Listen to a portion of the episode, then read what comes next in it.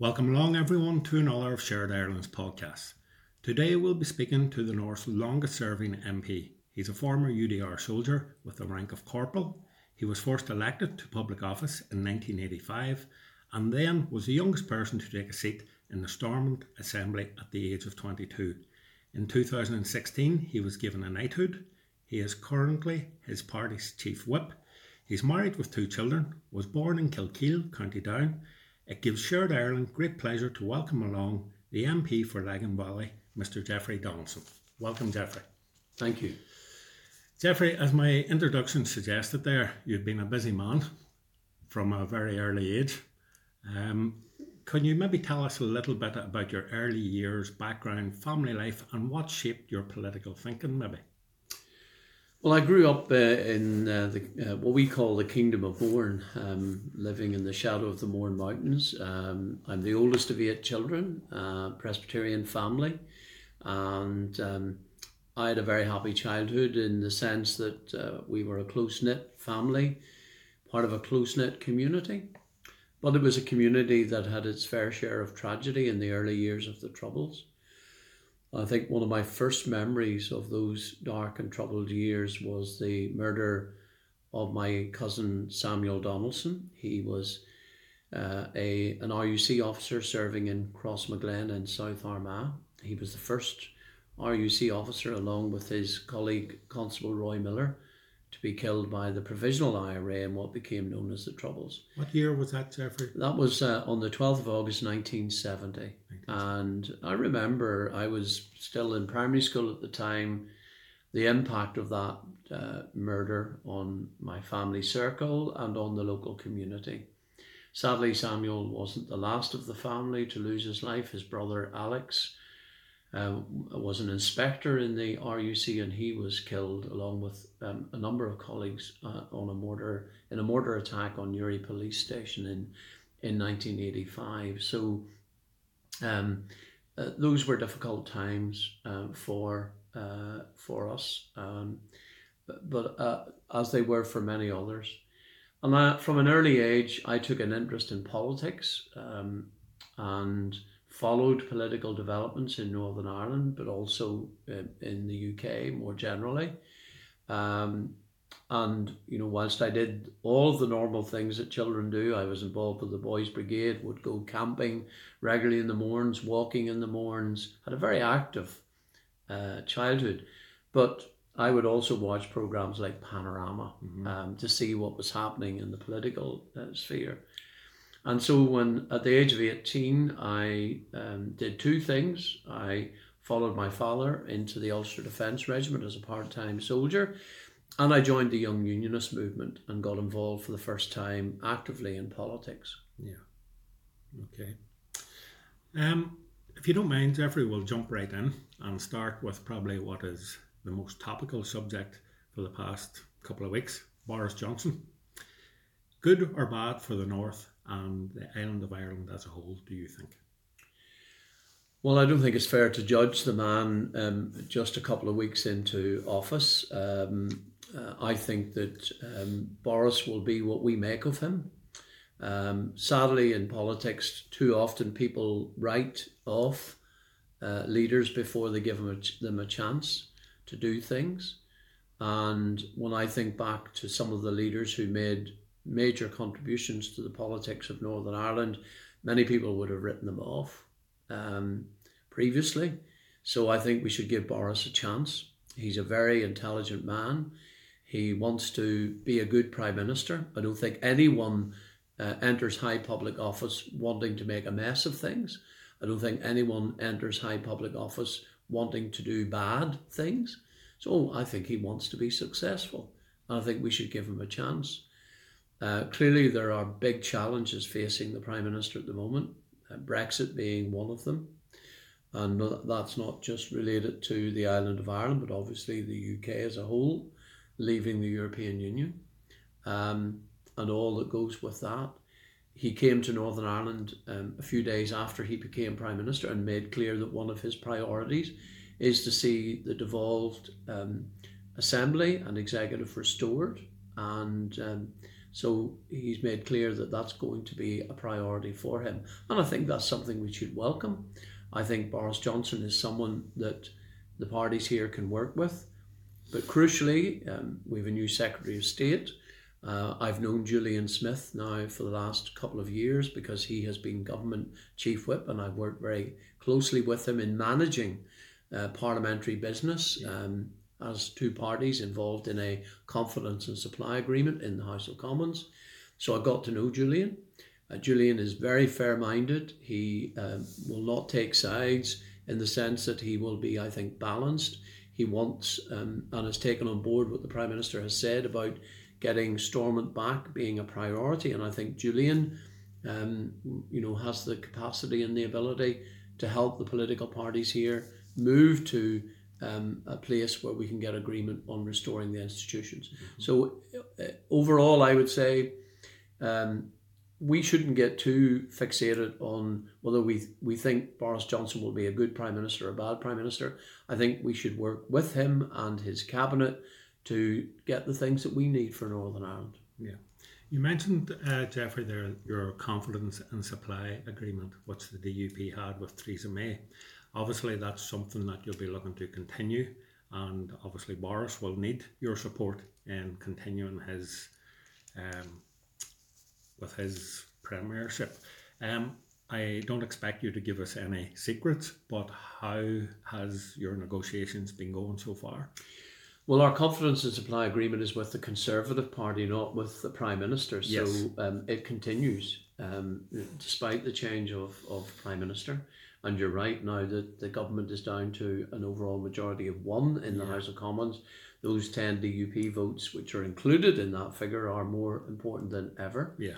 Um, uh, we have begun initial discussions about what we call phase two of the confidence and supply agreement because the first phase was for two years. Yeah. And we've now reached the end of those two years. So we're now beginning discussions with the government about the next two years uh, and what will happen there. Um, clearly, we'll be looking at uh, Brexit and seeking to ensure that uh, the government is mindful of the needs of Northern Ireland in uh, whatever further discussions are held with Brussels. And uh, clearly, our economy is important, so we'll be looking for further investment in the Northern Ireland economy, not least to help us prepare for Brexit and to mitigate against any short term impact that Brexit might have. So, it would be fair to say that your main concern in any negotiations with the Conservative Party and Boris would have the interests of your constituents and the people of Northern Ireland upmost in your priorities? It certainly would, yes. And if you look at um, phase one of the confidence and supply agreement, that was certainly the case. Um, the additional monies that we secured for Northern Ireland benefited everyone, um, whether it be health, education, mental health, um, broadband uh, rollout, and so on. They are for communities and people and families right across Northern Ireland, and that will be the same with phase two. We won't be changing our approach on this. And I should say, and I think this is important, that the political negotiations and the whole, the whole question of devolution falls outside the agreement. Mm-hmm. Uh, and we did that deliberately because we did not want to be charged with somehow trying to undermine the prospects of restoring a devolved government in Northern Ireland. So the Northern Ireland office, for example, sits outside our confidence and supply agreement. The discussions to restore devolution sit outside that agreement. And um, uh, so we will be focused yet again, as you say, on um, uh, ensuring that Northern Ireland's position is looked after in terms of Brexit, in terms of the economy, uh, so that we get the funding that we need um, for health and education and so on, and um, that we get the support we need um, to deal with whatever um, challenges and opportunities come our way uh, with Brexit. What would you say, Jeffrey, to your political opponents who maybe would suggest that because you have the confidence and supply agreement with the Tory government, that possibly um, Boris and the new Secretary of State and any Tory minister for that matter would be potentially perceived as a not honest broker in these negotiations because of your unique relationship with them? Well, uh, uh, you know, equally, I could um, put the charge back to, for example, the SDLP and say, well, look, the British government, the UK government are co guarantors with the Irish government in terms of the Good Friday Agreement and the institutions. Mm-hmm. Um, you, the SDLP, have a relationship with Fianna Fáil, which is even uh, uh, deeper than the one we have with the Conservative Party.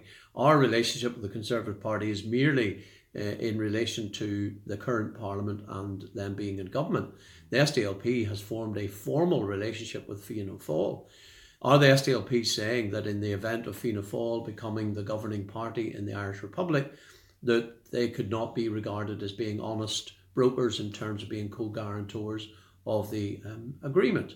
Uh, equally, um, I could point to uh, other parties in Northern Ireland who have relationships with other political parties. Um, for example, if the Liberal Democrats are in the government in the UK after a general election, would that mean that a Liberal Democrat minister uh, couldn't be an honest broker because they are the sister party of the Alliance Party, for example? So, you know, I, I, I, I think um, uh, that uh, uh, the um, what is being said by other parties really um, uh, we don't uh, regard as, as being sensible because they have relationships with other political parties. I think that the UK government has shown that it is, um, that it does want to protect the agreement and wants to get the institutions up and running. And that's one of the reasons why we kept devolution and the talks process outside of the scope of the confidence and supply agreement so that it was clear that, that that is not part of the relationship between the DUP and the Conservative Party. If we added in Boris Johnson speaking at the DUP party conference last year, how would that possibly change people's outlook on, I suppose, what you're only after saying isn't true? Well, would it change it any more than the fact that the Taoiseach addressed the Alliance Party conference last year? I mean, you know, guys, um, uh, this is politics at the end of the day. The idea that in Northern Ireland we are in a cocoon, that we can't have relationships with other parties outside of Northern Ireland is for the fairies, frankly. Um, and indeed, the SDLP has had is part of the wider movement of socialist parties across Europe and has relationships with many other Labour parties. It seems to have ditched its relationship with the Irish Labour Party in, in favour of Fianna Fáil um, uh, Sinn Féin are part of a group in the European Parliament where they have relationships with other political parties. The Alliance Party has a close relationship uh, with um, the Liberal Democrats and the and the Ulster Unionist Party in the past ran joint candidates with the Conservative Party in Northern Ireland. Um, I'm minded uh, of that little verse in the Bible that says, "Let he that is without sin cast the first stone." I think um, Northern Ireland's a big glass house, and sometimes people should stop throwing stones. Okay, thanks for that answer. Given that Brexit um, is obviously a very topical subject, and that the Remain vote transcended green and orange politics here, can you perhaps outline the reasons why the DUP supported Brexit, which is the party's right, of course, and I accept that it was the UK in a whole that voted to remain or leave. But I suppose because you are the MP for Lagan Valley um, and bringing it closer to home here, um, when was it 55.8% of people voted to remain? Um, as I say, could you maybe outline why your strong views on leaving is so important? Well, first of all, I would say that people who voted leave in Northern Ireland came from the Catholic and Protestant communities and came from Unionist and Nationalist backgrounds. Um, and if you don't believe that, then let me pose a question back to you. You is anyone seriously suggesting that every single Unionist in Northern Ireland voted to uh, leave? Because 45% of the people of Northern Ireland voted to leave, and currently all of the Unionist parties combined, minus the Alliance Party, equals 45%. So either your the premise of your question is wrong, which is to say that the Remain vote was a cross community vote, and if it was, where were the Unionists who voted Remain? And having in mind that the, the DUP was the only main party in Northern Ireland that campaigned for leave, the Ulster Unionists were Remain, Alliance were Remain, SDLP were Remain, and Sinn Féin were Remain. The DUP, as the only party, got 45% of the vote in the referendum. Now, is anyone seriously suggesting that every one of those 45% were DUP voters? And if they were, how come we only get 30% of the vote in most elections? So um, let me dispel the myth that the only people who voted to leave were unionists. They weren't. There were many from a Catholic nationalist background who voted uh, to leave as well. So why are we um, a leave party? Why do we believe in leaving the European Union? Well, we supported David Cameron, the then Prime Minister, in seeking to have reform of the European Union. We made clear that if he was successful, we would support him in, in remaining within the EU. But we know now that the EU refused to engage in any significant reform. Um, I'm a member of Parliament. I've been an MP now for 22 years. Uh, in 2019, over half the laws that I deal with in Parliament as a, an MP come from, originate from the European Union. I cannot change those laws. Parliament is merely a rubber stamp for EU regulations. Now, therefore, how am I representing my constituents in making law? Because that's my first uh, um, responsibility is to be a lawmaker, is to legislate when over half the laws that I legislate on, I, I have no say in how they're drawn up. Mm-hmm. And I'm simply there as a rubber stamp. And I believe that there was a need to reform that. That um, the way that the EU makes its regulations needs to be reformed. Secondly, uh, I believe that the original concept of a common market has moved um, well beyond that to a political project which um, many EU leaders are unashamedly declaring that it is about creating some kind of federal Europe. Um, I don't believe in a federal Europe. I don't believe that is the right way forward. I believe that in time, more nations will come to challenge the political project within the EU because they will not want to lose the accountability that comes with having your own national parliament, people who you elected, who you can vote for, who you can vote out, if you wish, um, who are less and less involved in making the laws of the country and in running the country. So we believe the EU needed to be reformed.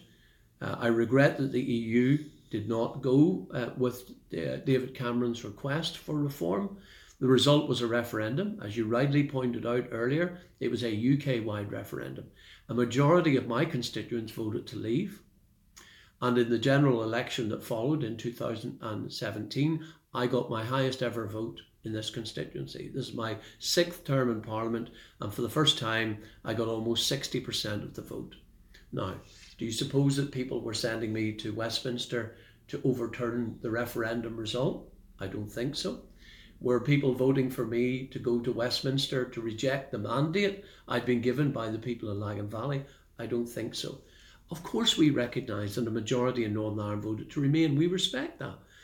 But as you rightly point out, this was a UK wide vote. We campaigned for Brexit and we want to deliver Brexit, but we want to deliver it in a way that protects Northern Ireland's position, that prevents a hard border on the island of Ireland, that protects the institutions of the Good Friday Belfast Agreement, uh, and that ensures cooperation between both parts of this island continue.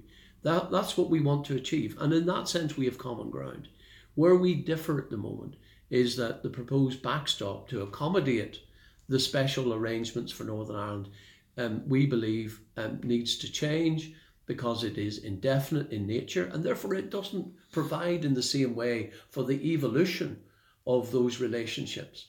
Um, it, it ties them down, if, if you like, it, it ties them in. So I think that um, we believe that the concerns, unionist concerns around the backstop need to be addressed. And it's not just a DUP requirement. There isn't a single unionist party in Northern Ireland um, that supports the backstop in its current form. So I hope that we can, even at this late stage, get some movement on the backstop. even to introduce some form of a time limit on it so that we can get a withdrawal agreement that the UK Parliament can endorse and we leave with the deal. That is our preference. We are not working for, nor do we advocate a no deal outcome, but I think that's where we're heading, unless we can get some movement from the EU on the backstop. Jeffrey, is it through democracy, do you think, when the people of Scotland and the people of Northern Ireland voted to remain, but yet not by the mere population of people in England voted to leave? Is that democracy really working? Well, it is because if if if if you want to change that, then you should have had a, a four different referenda, hmm. one in England, one in Wales, one in Scotland, and one in Northern Ireland. Yeah, but we didn't. We had a referendum for the United Kingdom of Great Britain and Northern Ireland, and um, I didn't hear anyone uh, uh, arguing before the referendum that it should be different. I suppose everyone and, thought it wouldn't have it wouldn't have well, passed. there you go. Um, and and the essence of true democracy is never take the people for granted. Mm-hmm. Never assume the outcome or the result of anything. Yeah. So you know, it's it, it, it, it in retrospect, people can say it should have been done differently, but they should have argued for that at the time. You cannot negate the result of a democratic vote, and and have in mind that the turnout in the referendum in the UK was the largest ever democratic exercise in the history of the country. You can't negate that. And I would turn the question around. Is it the essence of democracy to take part in a referendum and when you lose, then try to negate the result uh, by saying, well, we would have preferred it were done differently? I don't think that is a very strong democratic argument. Yeah. Putting yourself in the shoes of the Irish government, if you can, just for this question, can you understand their insistence on the backstop to maintain an open border, protect livelihoods island wide, and the Good Friday Agreement and its institution? Of course, I do. But um, creating a new border in the Irish Sea is not the answer to avoiding a hard border in the island of Ireland, because that too would be in contravention of the Good Friday Agreement. At the heart of that agreement is the principle of consent. And that says that if there's to be any change to the status of Northern Ireland, then it has to be with the consent of people here. And that should be, of course, on a cross community basis. And we don't have that. Um, and, uh, you know, it would not be in Northern Ireland's interest to have a new border in the Irish Sea. Why do I say that? Well, when you consider that some 70% plus of goods that leave Belfast Port are destined for the market in Great Britain, and that we sell more goods to Great Britain than the rest of the world combined, including the EU. Why would we want to create a, a, a customs barrier or a trade barrier between Northern Ireland and Great Britain in order to avoid a hard border in the island of Ireland? So, economically, that does not make sense. Politically, it, in our opinion, contravenes the essence of the Good Friday Agreement. And uh, in, in any event, I think it will it will harm relationships because no unionist um, party supports the backstop in its current form, and that can't be good for future relationships. And I do want to see a strengthening of relations between Northern Ireland and the Republic of Ireland. Um, I don't want a hard border any more than anyone else does. I want us to uh, strengthen the, the work that is being done on a north south basis. But I think actually the backstop becomes an inhibitor to that rather than a facilitator for it. Given that differences do exist between the North and British society, Jeffrey, women's rights, same sex marriage, etc., what is to be feared by checks taking place at ports? Well, it depends on the kind of the checks that take place and on the nature of the regime that surrounds those checks. I'm not necessarily against, for example, on animal health, checking animals. We do want to protect our agri food industry, it's our biggest mm-hmm. um, uh, sector in Northern Ireland. Um, and we, have got traceability, we've, we've, we've got a strong quality yeah. assured um, food production system in Northern Ireland. Yeah. So we want to protect that. So I'm not against checks. What I am against is that we would have to accept the regulations coming from Brussels with no say whatsoever in how those regulations are drawn up. And that's why I make a distinction between on animal health, for example, um, doing checks in the RAC. It's, the, the, it's not so much the checks, it's the regulatory regime that surrounds them. Who draws that up? Can I just add, ask you something? Do our MEPs not have input into what the European Union rules and regulations have? Well, they would if we were in the European Union, but your question um, is based on the premise that we've left the European Union and therefore we wouldn't have any MEPs. Mm-hmm. Um, so we would have no representation. And uh, earlier in this interview, I said that one of the reasons we supported Brexit was because of what we believe is the lack of accountability in the EU system. Yeah. Now, the solution, therefore, to this problem is not to create even more inaccountability. It is to try and design a system that is pragmatic but does not inhibit the UK's capacity to do free trade deals with the rest of the world and does not tie Northern Ireland, exclusively Northern Ireland, into a regulatory regime, which means we lose out on those free trade deals in the future. So, those are the issues we need to address. But that doesn't have to be addressed in the withdrawal agreement. It, that is about the future relationship. And our difficulty is that the backstop, as it's currently um, proposed, inhibits our ability to develop the future relationship because the backstop is indefinite in nature.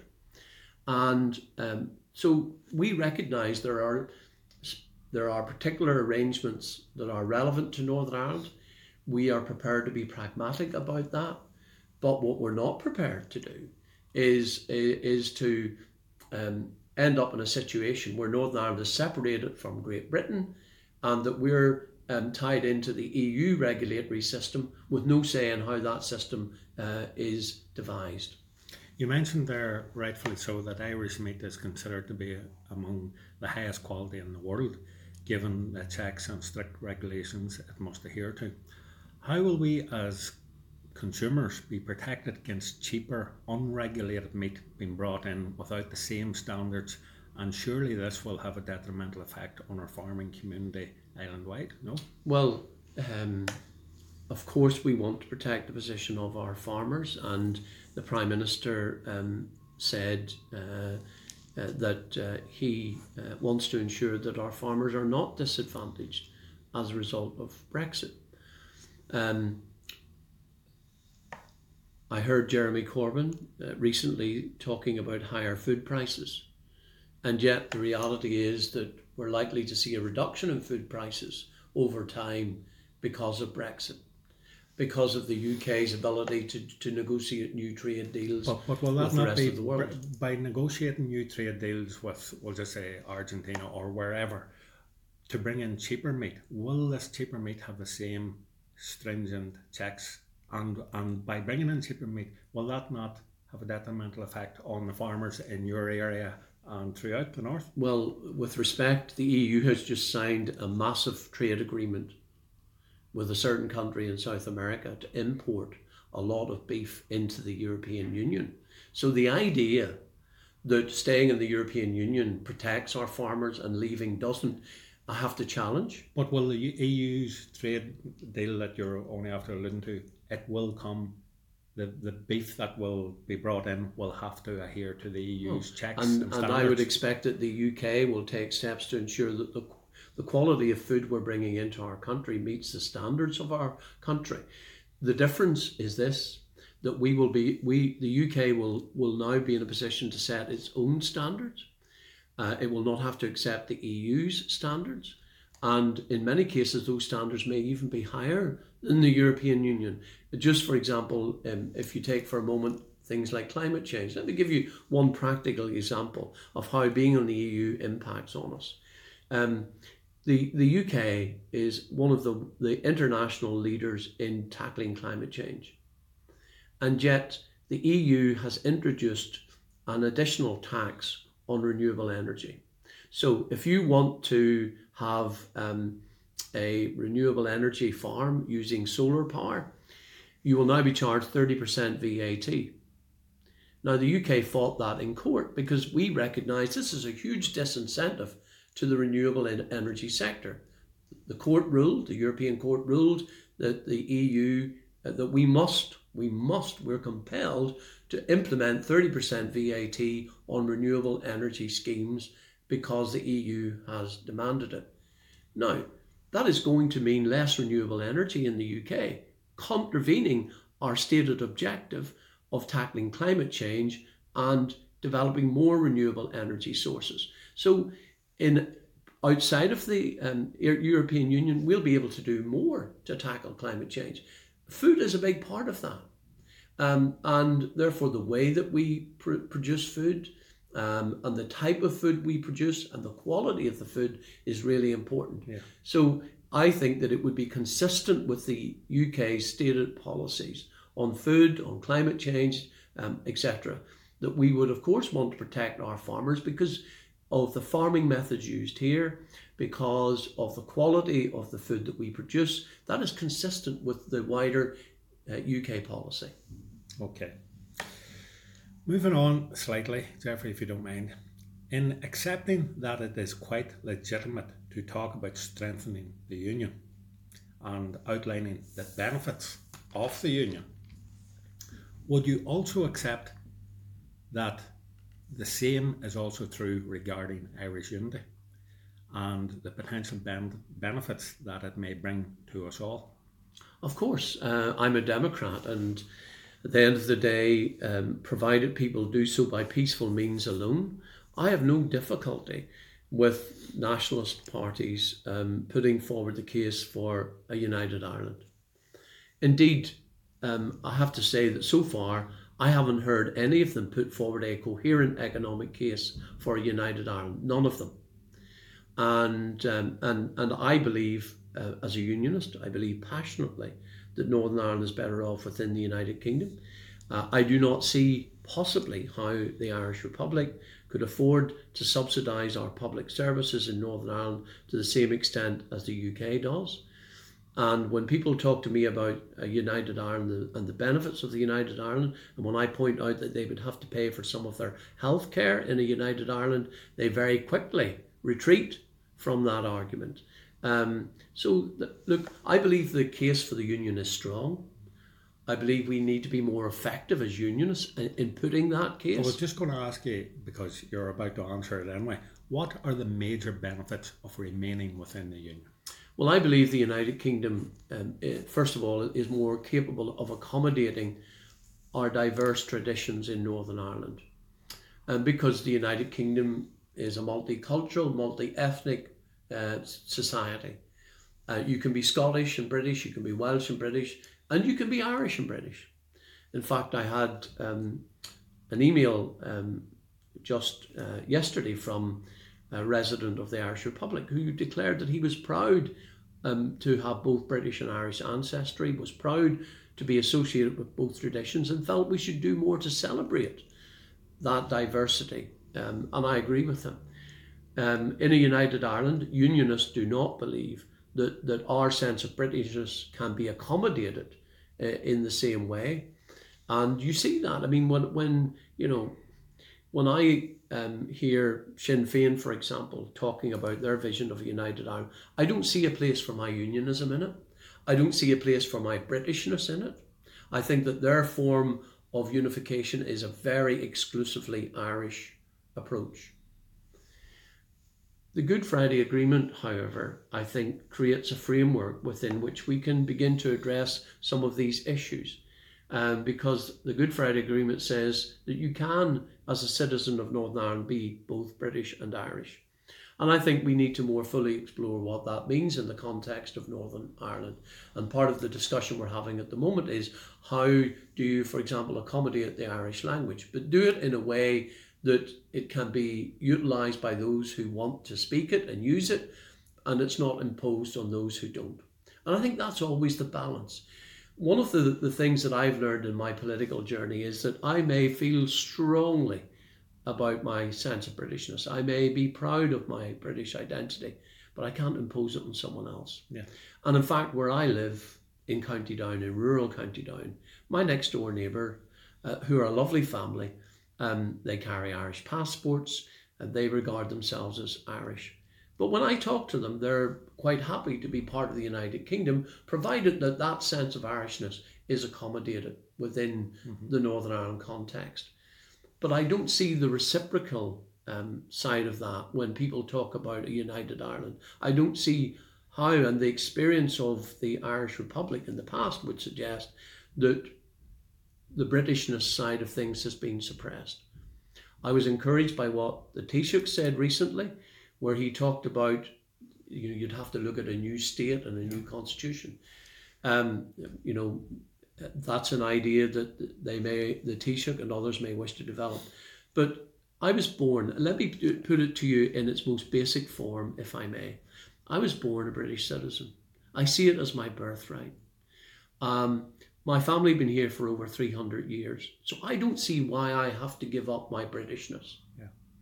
And, uh, and it's something I hold dear, it's something my family holds dear. And I have not heard from any credible nationalist politician any coherent argument as to how I could maintain my Britishness and my sense of Britishness in their idea, in their concept of a new Ireland.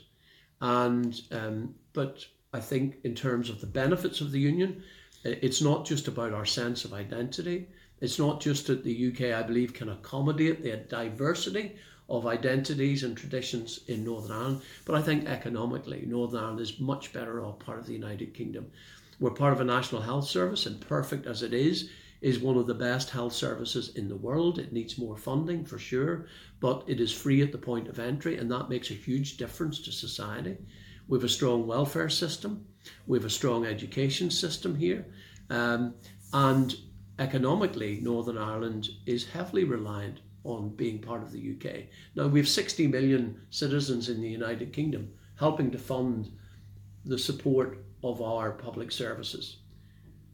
Translate that into an economy in the Republic where you've maybe five, six million people supporting the same level of subvention. And I just don't see how the economic argument adds up that we would be better off in a united Ireland economically. The figures don't support that, the economic realities don't support that, and I believe strongly that we're better off financially and economically within the United Kingdom. What would you say, Jeffrey, in response to data that proves that the North is consistently one of the UK's poorest regions and that the NHS is a dying shadow of its original entity? Well, um, if I can start with the NHS, I, I, I, don't accept that. And, and as I talk to my constituents, the, the experience of most of my constituents is that the NHS works for them. The problem at the moment is not necessarily, and look, it's not perfect. No, no one suggests that it is. Uh, I don't think the issue, though, is the question of the quality of care. It's the time that people are having to wait access that care and treatment. And that's what we need to address. Um, in relation to um, the, the, UK, the, the position of Northern Ireland and uh, our, in comparing it with other regions of the UK, I would simply say this to you. If any other region of the UK had come through the 30 years of the troubles that we had, when our economy was shot and bombed to pieces, when no one, um, apart from a few, wanted to invest in Northern Ireland, where we couldn't get create jobs, where we had uh, unemployment at times reaching up to towards 20% and beyond. Um, it takes a long time to recover from that. When you consider that our infrastructure, the infrastructure that's essential to building a strong economy, was not invested in for years because we had to build fortified police stations. We had to repair numerous city, town, and village centres because of the bombings. We had to compensate people for their loss the money wasn't there to invest in our public services, to invest in our infrastructure. So we are lagging away behind. That was one of the core arguments we used in our discussions with the government about getting an extra billion pounds for Northern Ireland. It was to try and help us to catch up with that lag in infrastructure development, with that lag in investment in our public services. So I think, in fairness, we cannot ignore the historical context. If the southeast of England, or the Midlands, or Scotland or Wales had suffered the 30 years of economic deprivation that we did as a result of the violence and that our um, towns, villages, and, and, and, and uh, uh, city centres were blasted to pieces um, business people were murdered, businesses had to close because they were bombed. I think many of those regions would be in a similar position to us, but we're recovering. We've now got the lowest unemployment we've had for many years. We're attracting new investment. Um, Northern Ireland's economy is slowly but surely beginning to turn around. We need more of that. We have a long way still to go. But I think comparisons with other regions of the UK are unfair because of where we've come from. But I'm more interested in looking at where we're going to. And where we're going to, in my opinion, is a better place with a stronger, more stable economy and a more prosperous Northern Ireland. And what we're trying to do is put in place the framework, the base upon which we can build that stronger economy. Okay. Do you not think that unionist Jeffrey will be more powerful and more embraced in the Dáil than in Westminster? Um, for example, we have seen people like Ian Marshall embraced. Ian said, and I quote, There are nationalists and Republicans here, and I have had no threat to my sense of unionism. Yeah, but um, Ian says that, and uh, he, uh, if we follow through the logic of Ian's argument, we end the union. So how can you possibly argue that it is no threat to your unionism to end the union? I'm sorry, Ian but you're not going to convince me, or I suspect many other unionists, um, that by unionism leaving Westminster and re- removing itself from the political institutions of the United Kingdom and joining the political institutions of the Irish Republic, that that's not a threat to our unionism. I think you need to consider what being a unionist actually means, Ian. Being a unionist means that you support our participation in the political institutions of the United Kingdom.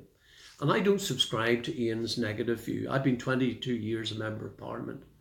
I've never found it difficult to argue Northern Ireland's case at Westminster.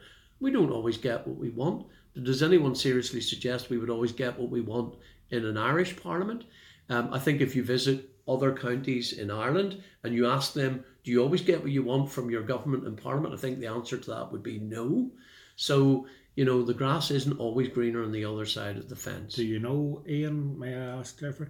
Um, I don't know Ian personally, uh, and I have no, um, uh, you know, if I have no criticism of Ian wanting to sit in the Irish Senate, if that's what he wants to do, but um, I will criticise uh, his approach, which says that unionists withdrawing from the political institutions of the United Kingdom and becoming part of uh, the institutions, the political institutions in Ireland, doesn't threaten our unionism. Well, I'm sorry, I will challenge that strongly. So you don't see a case that you and I will be sitting here in 15 or 20 years' time and I'll be introducing you as the TD for Lagan Valley, no? I, I, I, I, don't see that, no. And um, uh, I think that Northern Ireland will continue to be part of the United Kingdom um, for the foreseeable future. But I do agree that unionists need to be more um, proactive in presenting the real benefits of the union. I think at times all of us on all sides we get too bogged down in um, the insular nature of politics in Northern Ireland, and um, I think that. Uh, uh, I'm quite happy to extol the virtues and the benefits of remaining part of the UK. But I will say this, and I think this is very important. The notion that these two things are mutually exclusive is wrong. There is no reason why we cannot continue to be part of the UK, but also strengthen our relationship with the Irish Republic. The Good Friday Belfast Agreement makes provision for um, institutions that reflect the three sets of relationships one of those, of course, is the internal relationship, and that's been a bit of a bumpy ride the last few years. And I hope the sooner we can get Stormont back up and running, the better, because power sharing is the way forward. And people working together, political leaders working together, I think sets the right tone and creates the right example for all of our society. But there is the North South relationship, there's the North South Ministerial Council. Just think of the difference it would have made, for example, on Brexit if we'd had um, both Stormont and the North South Ministerial Council fully operating, Belfast could have been talking to Dublin. I think we could have come up with practical arrangements that both sides could support to deal with things like the issues like the Irish border. The fact that those institutions have not been functioning these last two and a half crucial years, I think has been a deficit. So let's learn from this. The other thing I would say to those who espouse a united Ireland is this. Um, there's been a lot of criticism from some of those porters about Brexit and the lack of preparation before the referendum and since the referendum. People, they argue, did not know what they were voting for. Well, let me put this challenge back.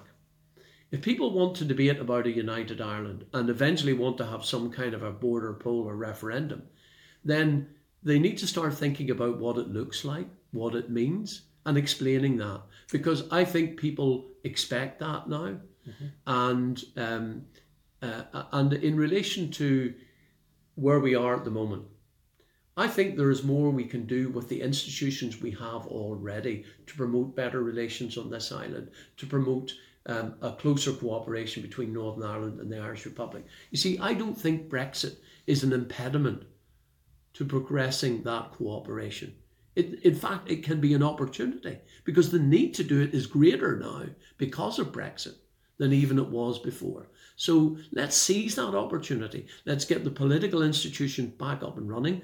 And let's see what we can do in the North South Ministerial Council to progress cooperation between Northern Ireland and the Irish Republic. Because, you know, if we can't work the institutions we have already, if we can't come up with um, better cooperation at the moment, how on earth do we expect to improve relations in the context of some kind of new Ireland if we can't even work what we have now?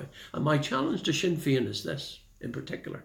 And I single them out because, of course, they, um, for the time being, don't take their seats at Westminster and at the moment don't want Stormont um, until certain uh, demands that they have are met.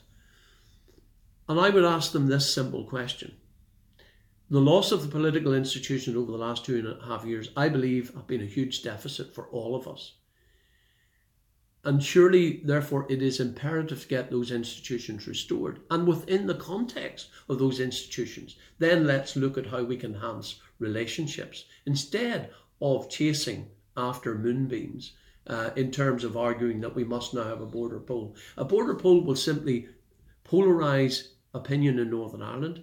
And the Taoiseach has made that clear. He doesn't support having a border poll uh, in the context of Brexit. Uh, it will polarise opinion, it will enhance divisions, and it will actually, I think, um, put off the day when you can improve relations between Northern Ireland and the Republic.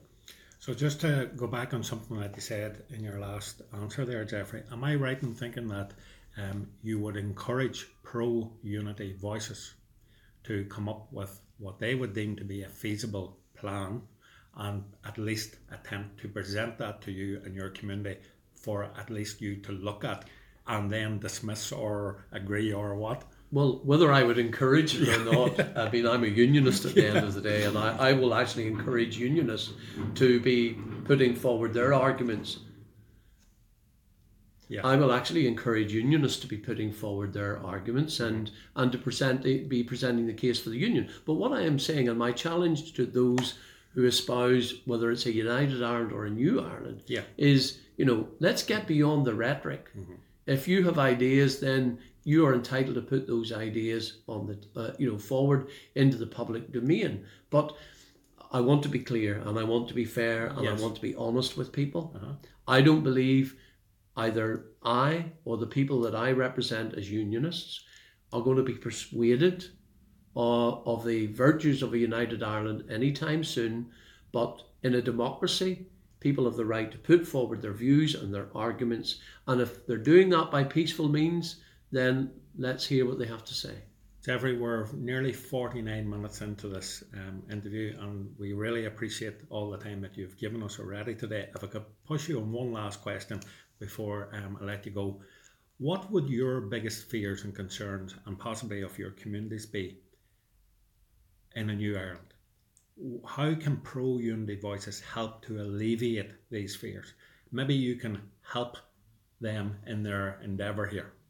Well, first of all, it really depends a lot on what you mean by a new Ireland. You see, a new Ireland might mean that Northern Ireland continues to be part of the United Kingdom, but Well, has well, a well, sorry, I'll clarify that. No, that there would be a British withdrawal and it would be Well- a 32 county. Now, I accept you don't want that and Yeah. we'll do everything in your power that that won't happen. Well- but on this little journey that you'll go with me kindly on, what would your biggest fears and concerns be? Well, well, let me be kind by starting with challenging the notion that British withdrawal is what we're talking about.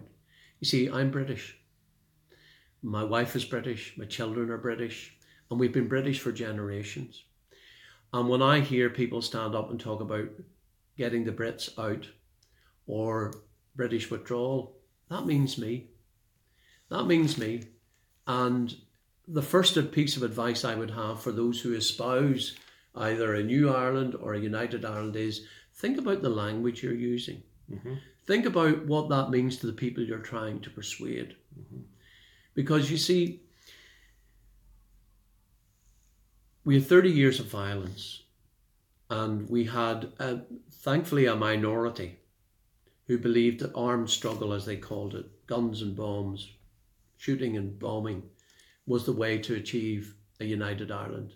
Not persuasion, but using violence, terror.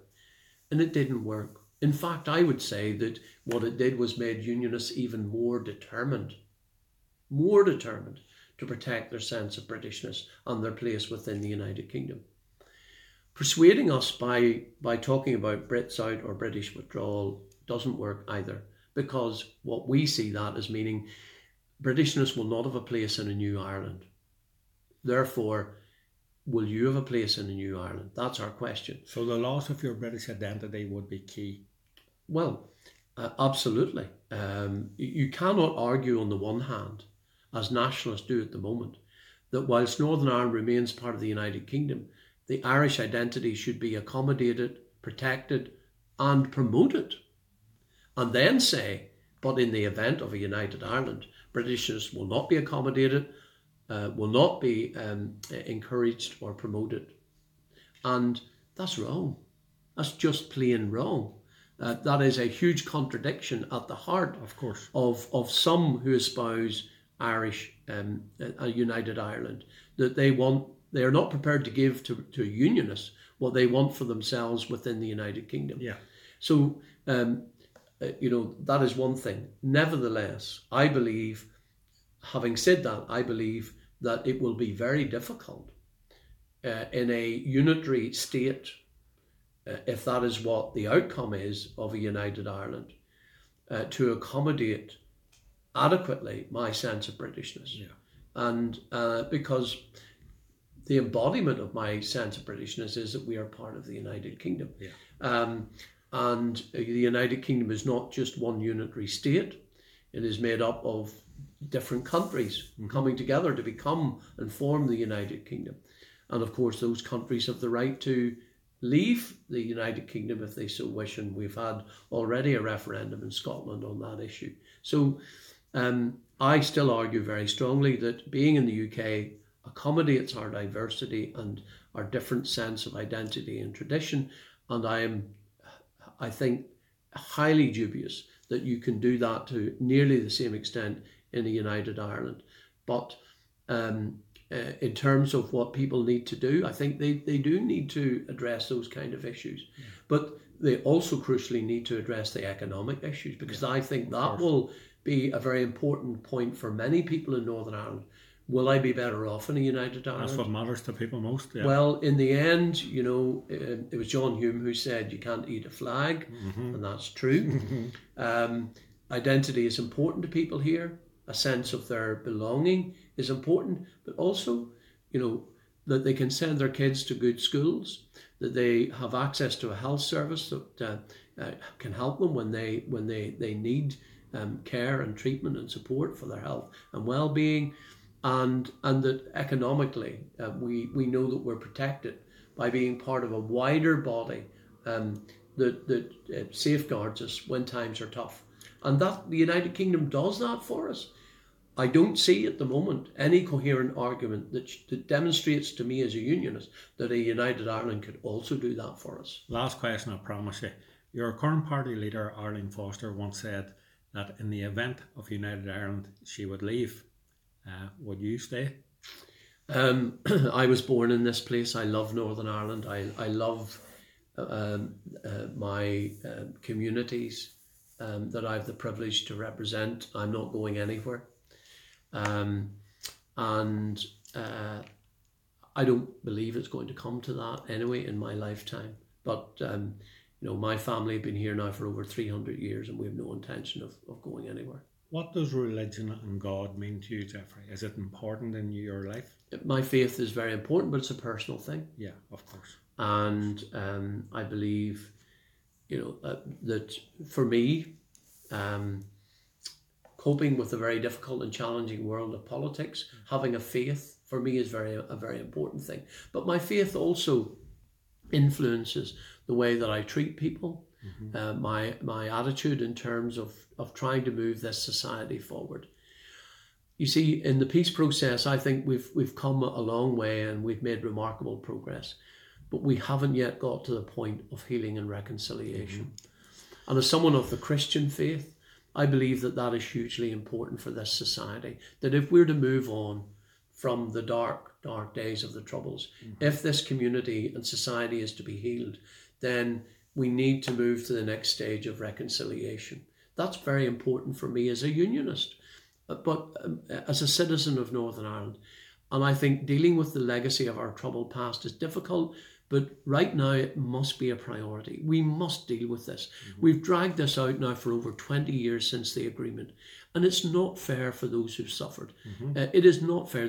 A huge, if I may say so, one of the biggest flaws in the Good Friday Agreement was that it did not adequately deal with this issue. I think that's accepted by and everybody. We, and yeah. we pushed it down the road and down the road, and it is now a huge blockage in the way of moving towards healing and reconciliation. So we need, and a priority for me is to get a proper legacy process. It's going to be difficult. Mm-hmm. It's going to be painful. Yeah.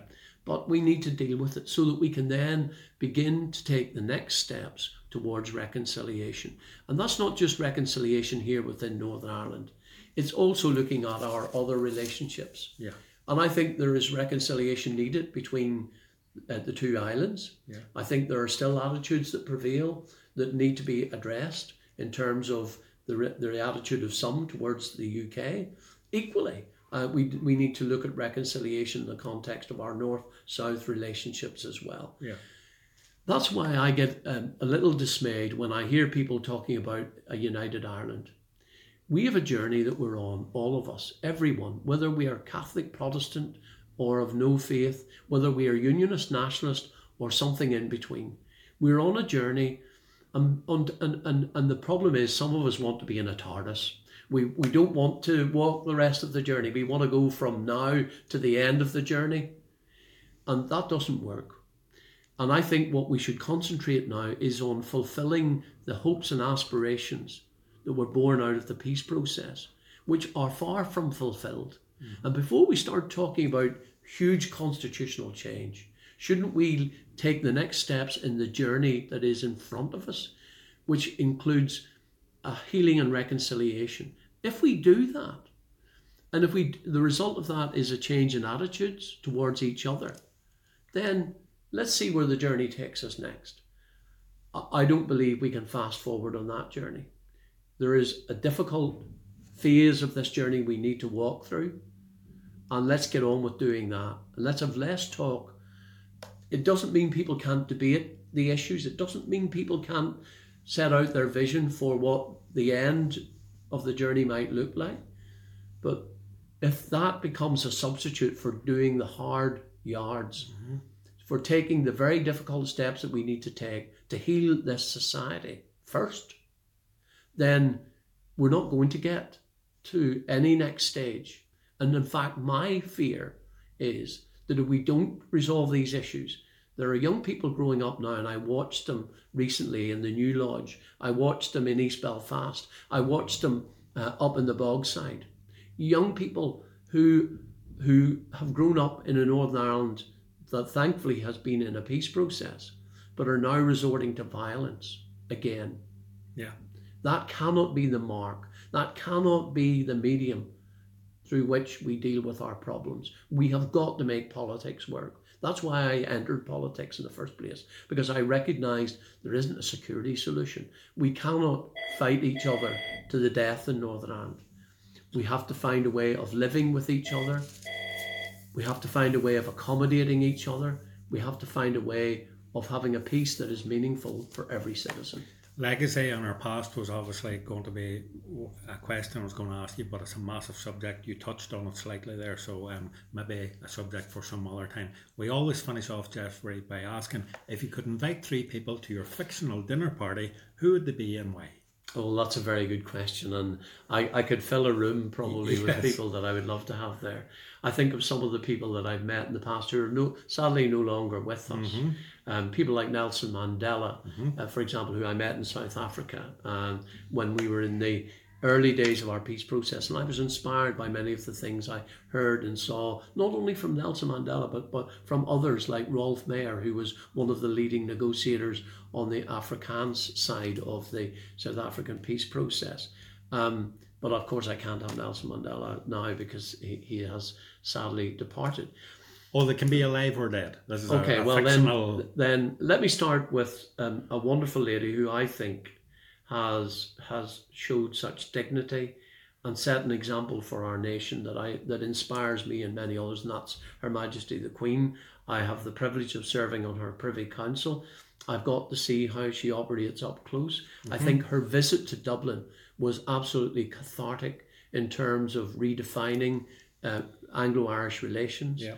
uh, at redefining the relationship between the United Kingdom and the Irish Republic. So I would like to have Her Majesty the Queen, I think, as one of my uh, guests. Um, I think, secondly, I would have Nelson Mandela because his insights into the journey that he undertook, I think, is important for us Yeah. because um, unless you've walked in, in the shoes Mm-hmm. on such a journey, unless you've you've you've walked the hard yards, Yeah. it's difficult to understand what people have to do.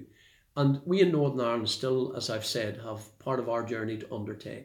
And we can learn from others who've already undertaken that Yes, journey. correct. So I would uh, have, I think, Nelson Mandela as my number two.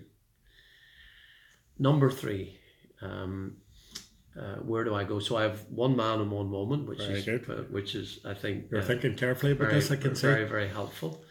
I'm a great, I'm a, I have a gr- huge interest in history and in military history and the First World War and relationships and so on, and that that and, and the way that the First World War sh- and that period shaped the history of Ireland um, going forward. So I think I would like to have met someone from that period Yeah. who could talk to us about what happened then.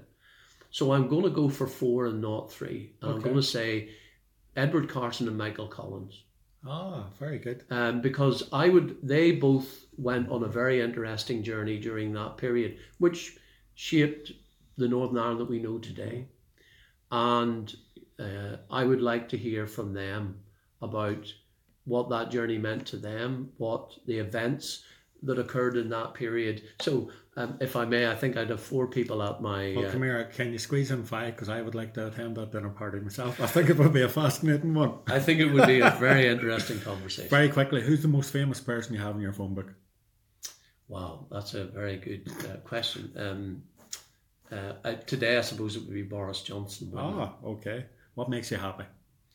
Um, lots of things. Chelsea winning the Premier League from time to time certainly helps. What about Rangers Um, won uh, Scottish League? Uh, yeah, uh, that too. It would be nice to see um, uh, another team winning the Scottish Premier League for a change. Just on that, do you think, well, is Steven Gerrard the right man for the I job? do, yeah. I think You- he's done a do? great job at Rangers. Um, by the way, I love to. I was in uh, uh, at Lords recently cheering the Ireland cricket team Mm-hmm. against England. Um, I'm a great supporter of the Irish rugby team. I love to see them winning. I love to see Ulster winning at rugby.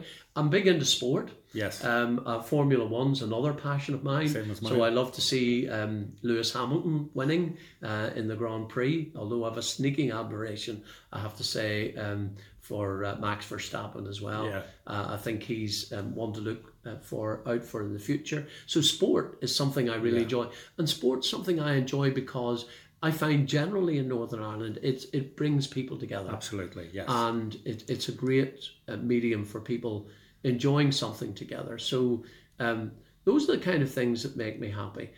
I'll tell you something that makes me happy right now. Not having to get on a plane and travel back and forward to London yeah. every week. Um, so during the month of August, it's great to be able. People ask me, "Where are you going on your holiday?" Yeah. I love to spend the month of August here at home in ah, Northern yes, Ireland, spending time in my constituency. I, for example, yesterday I went out and just drove around the place, um, stopping, talking to people, um, just seeing what's happening in the villages and towns that I represent. So uh, th- that makes me happy too. I, I love being a constituency MP. The final point to that question would be this the one thing that makes me happiest of all as a politician is when I'm able to do something for someone that, that helps to change their life for the better. Um, and that that so the most important thing that I do as a politician is my constituency work because that's the way I can help to change the lives of individuals and families by helping them at their point of need and that makes me it uh, maybe happy is not the word fulfilled yeah i have a real sense of fulfillment when i'm able to do something for someone that helps make their life better I, I, I apologize because I keep saying last question and you can kick me out now if I ask you another one. But have you one place in the island that you go to reflect, that you can feel at peace if you have a big decision to make in life, somewhere where you can, you know, gather your thoughts? Um, there are lots of places on the island I haven't yet visited, and that's one of the things I'm determined to do is to see more of the island as I get older, and I'm still able to do so. Um, I'm from the Kingdom of Mourne, and and I love getting down to the Mournes. Um, uh, the sea I have found. I grew up beside the sea, and the sea is such a calming thing and I love to go um, for a walk on the beach at Cranfield and down there in Mourne. Okay. Um, it's a very calming experience. You can, you know, you have time to, to think, but I can't always get down. So the place where I can lose myself, where I can switch off from politics, or where I can think things through is in my garden, believe it or not. Oh, very good. I wouldn't can, say can, I'm. Can we all go there? I wouldn't say that I'm an expert gardener. I'm not but I love just to get out, whether it's even just pulling weeds mm-hmm. or pruning something or planting something. Um, I just I can lose myself for two or three hours in the garden, and and you know maybe have the radio on in the background, and it's a great way to clear your head and to think. So um, if I can, a walk by the beach in the beach is a is a great way to do that. But if I can't get away, just being at home in the garden for me can do the same thing. Funny, everyone that I ask that question to, without fail, all say nature by the sea, and that seems to do it for us humans. Jeffrey Donaldson, thank you very much for giving up your valuable time today to speak to Shared Ireland. I think you've been truthful, open, and honest, and you've also been the first DUP member that has agreed to take part in this conversation. So I applaud you for that and um, wish you well on your future journey. Thank you, and thank you for the opportunity to share um, in what must be a very interesting series of interviews. Thanks for listening, folks. And if you do like what you hear, maybe a retweet and a like would be much appreciated. Take care. Bye bye.